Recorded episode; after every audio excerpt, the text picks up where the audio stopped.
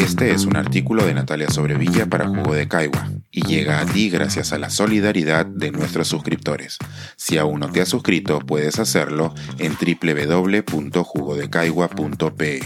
Y en una hermosa plaza liberada. Un acercamiento al discurso del nuevo presidente de Chile. Yo pisaré las calles nuevamente, de lo que fue Santiago ensangrentada, y en una hermosa plaza liberada me detendré a llorar por los ausentes.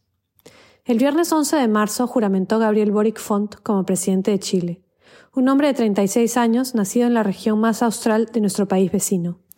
Se presentó ante el Congreso Nacional vistiendo un terno azul y una camisa blanca, pero sin corbata, y después de una investidura conforme al protocolo, se trasladó al Palacio de la Moneda para dar su primer discurso frente a una multitud reunida en la Plaza Constitución.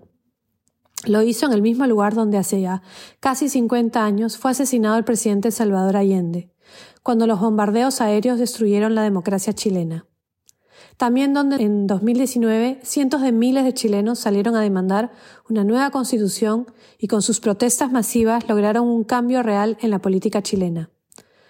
Boric empezó su discurso recordando que le debía su llegada a ese lugar a todas las chilenas y chilenos que salieron a la calle a pedir cambios y que su ascenso político solo había sido posible gracias a las multitudinarias movilizaciones. En su alocución se hizo responsable de acompañar el proceso de cambio, pero reconociendo en todo momento que se trata de un proceso que compete a todas las chilenas y chilenos. Con sus palabras, buscó acercarse a lo que llamó el pueblo y los pueblos, e hizo repetidas referencias a la historia de Chile, Habló de su ambición por proveer educación para todos, de una sociedad más justa, de la nacionalización del cobre, de la lucha por los derechos humanos que muchos de sus predecesores anhelaron para lograr un país mejor. Recordó a su vez que estaba hablando de los que, desde lo que había sido un escenario de muerte y represión, de cómo la justicia debía de prevalecer y que nunca más debía darse una ruptura del régimen democrático.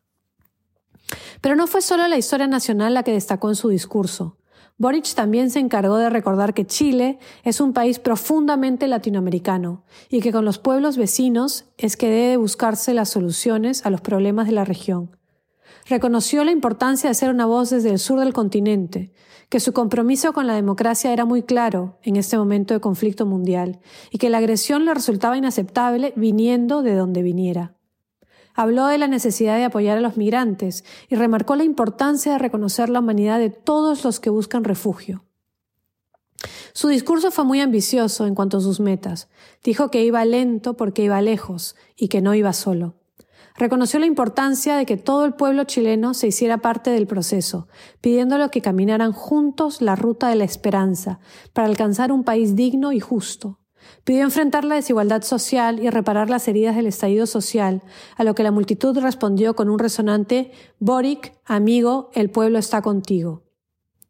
Se comprometió además a apoyar el proceso constitucional para asegurar que la constitución que reemplace la que nació a sangre y fuego y fraude nazca en democracia. Fue entonces cuando la gente en la plaza rompió al unísono con la conocida consigna de la izquierda, el pueblo unido jamás será vencido.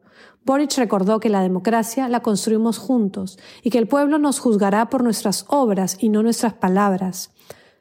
Y dijo que hoy era necesario hablar y que mañana todos juntos debían trabajar. El flamante mandatario cerró su discurso haciendo una referencia a Salvador Allende. Lo cito. Estamos de nuevo abriendo las grandes alamedas por donde pase el hombre libre y la mujer libre para construir una sociedad mejor. Cierro cita. Para quienes hemos visto el país del sur pasar por procesos difíciles y dolorosos, nos resulta emocionante poder oír a un joven comprometido con su país y con su historia de manera tan clara, fue un momento especialmente inspirador para las personas de mi generación, que no recordamos de primera mano a Salvador Allende, pero a quien todavía consideramos cercano, y a quienes vimos cómo la dictadura de Pinochet creó la ilusión que la mejora económica justificaba todo tipo de violencia. Y atestiguamos que el milagro económico no fue suficiente, ya que las chilenas y chilenos demandaban mucho más. El presidente Pedro Castillo estuvo presente en la ceremonia oficial y me gustaría pensar que oír ese, este discurso en la plaza le puede haber servido de inspiración para dirigir un gobierno que realmente beneficie a todos los peruanos, en vez de seguir enquistando la corrupción. Por otro lado, espero que los millones de peruanos que nos quejamos de que las cosas no cambian, nos demos cuenta que la realidad no, no se transforma a menos de que salgamos a demandar esos cambios. Por ahora, desde el otro lado de la frontera podemos esperar tiempos mejores, cantando la premonitoria canción de Milanés. Retornarán los libros, las canciones que quemaron las manos asesinas.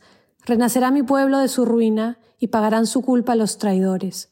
Un niño jugará en una alameda y cantará con sus amigos nuevos, y ese canto será el canto del suelo a una vida cegada en la moneda. Este es un artículo de Natalia Sobrevilla para Jugo de Caigua y llega a ti gracias a la solidaridad de nuestros suscriptores. Si aún no te has suscrito, puedes hacerlo en www.jugodecaigua.pe.